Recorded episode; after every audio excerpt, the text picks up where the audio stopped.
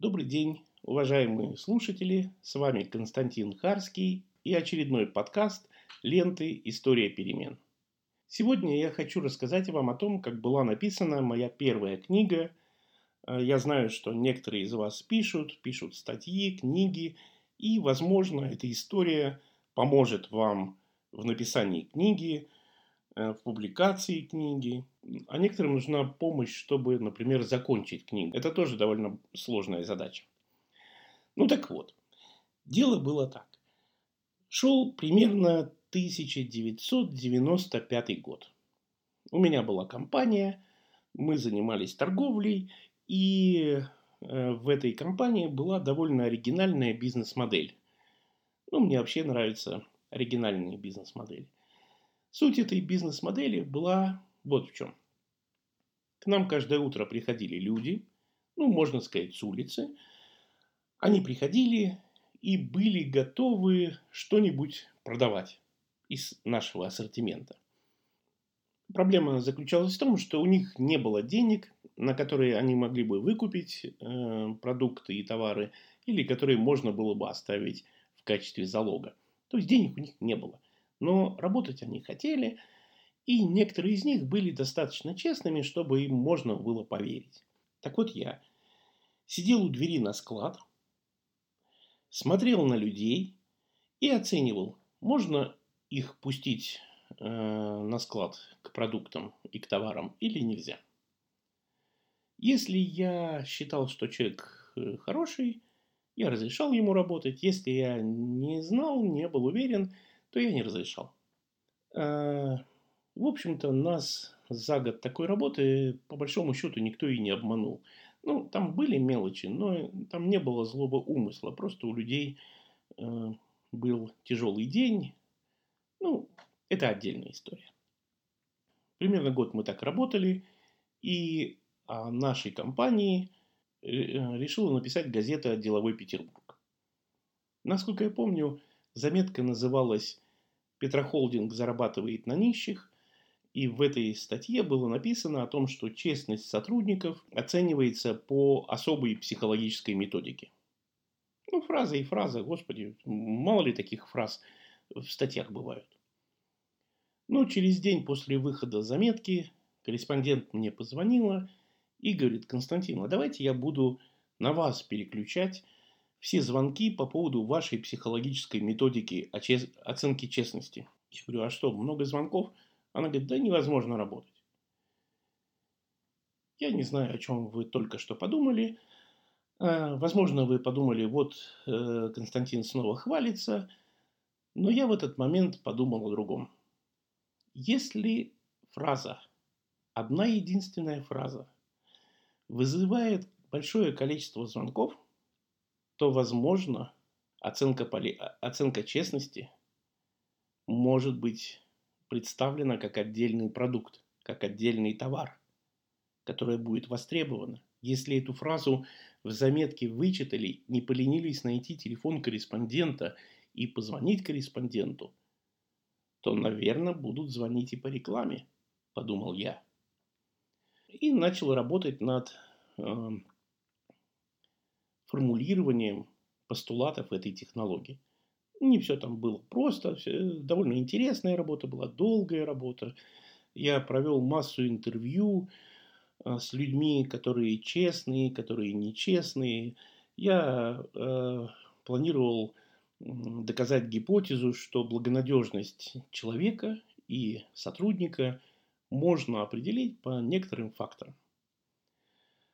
Этих факторов в конечном счете осталось 30, и по 30 факторам можно было довольно точно определить, насколько человек благонадежен, насколько он готов к нарушению норм.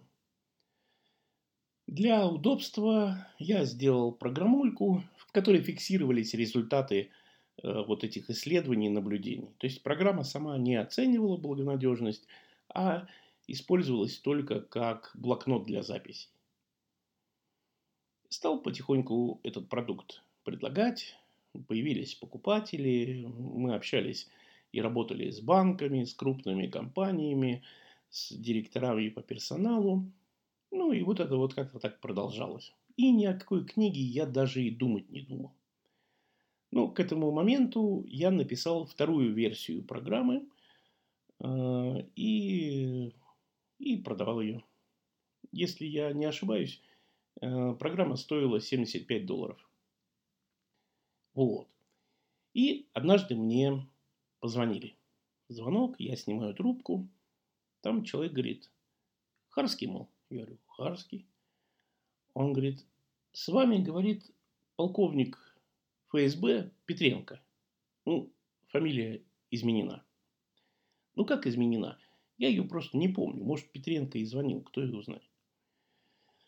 Ну, я так сразу думаю, а что так полковник-то сразу? Ну, и на всякий случай присел. В смысле, на стул. Я говорю, слушаю. Он говорит, Константин Викторович, нам стало известно, и вы знаете, я вот в целом законопослушный человек, но что-то где-то у меня ёкнуло после этих слов. Он говорит, нам стало известно, что вы проводите оценку благонадежности людей. И я такой, оба-на.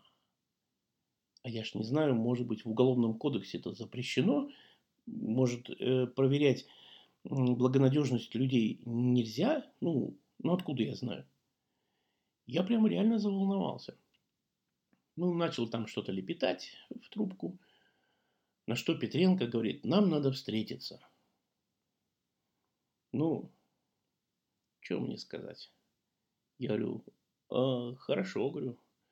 Он говорит, на нашей территории. Я говорю, ладно, говорю, конечно. Он говорит, завтра. Я говорю, ну, хорошо, давайте завтра. И с волнением и трепетом я пошел на эту встречу, которая проходила, ну, сами знаете где, в Санкт-Петербурге. Поговорили, ну, как мне помнится, часа полтора, наверное, мы поговорили. Был вот полковник, еще трое офицеров помладше. Поговорили. А тема встречи вроде как обмен опытом. Угу. Значит, я им рассказал, как я оцениваю благонадежность людей. Я говорю, ну, давайте теперь вы. На что они сказали, что я продвинулся гораздо дальше э, в этом деле, чем они, им добавить нечего. Ну, я говорю, ну, я вот как-то так себе и представлял обмен опытом. Говорю, спасибо вам большое. На что полковник Петренко говорит, Константин, а вот ты еще программу продаешь. Я говорю, ну да, продаю, 75 долларов. Сам думаю, зачем в долларах, сказал, надо было бы быстро в рубли перевести. Полковник говорит, ну у нас организация бюджетная, а, денег мы в прошлом году на покупку твоей программы не заложили, а давай ты нам ее подаришь. Ну как отказаться? Я же еще из этого здания даже не вышел. Там сидим где-то в подвале. Ну, я и согласился. Подарил, подарил полковнику программу. Ну, в общем, и думать забыл. Прошла неделя, или там две, звонок. В трубке говорят, Харский? Я говорю, Харский. А с вами, говорит, полковник ФСБ, Петренко. Я говорю, о, полковник, здрасте, говорю вам. А он говорит, Константин, вот наши офицеры не могут разобраться с твоей интуитивно понятной программой. А не можешь ли ты записать, не можешь ли ты записать нам инструкцию? по эксплуатации. Ну, тут я, между нами говоря, вспылил. Я говорю, полковник, да как же так?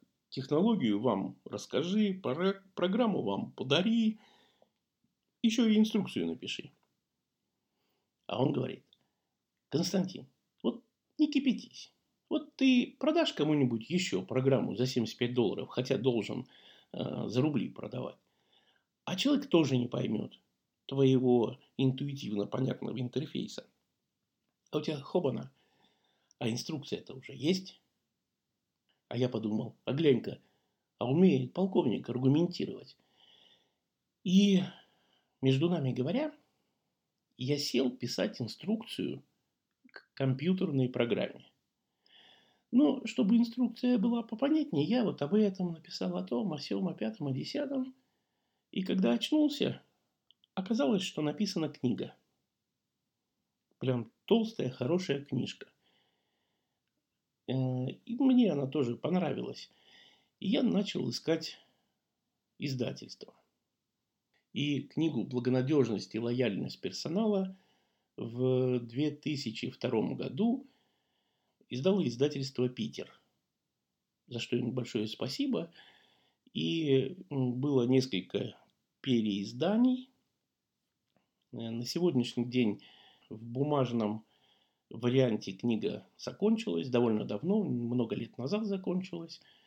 Э, у меня есть два экземпляра, которые я не то что не продаю, я их даже никому не показываю, потому что в моей библиотеке они же должны остаться. Я как-то внукам-то должен потом объяснить, чем я занимался всю эту жизнь.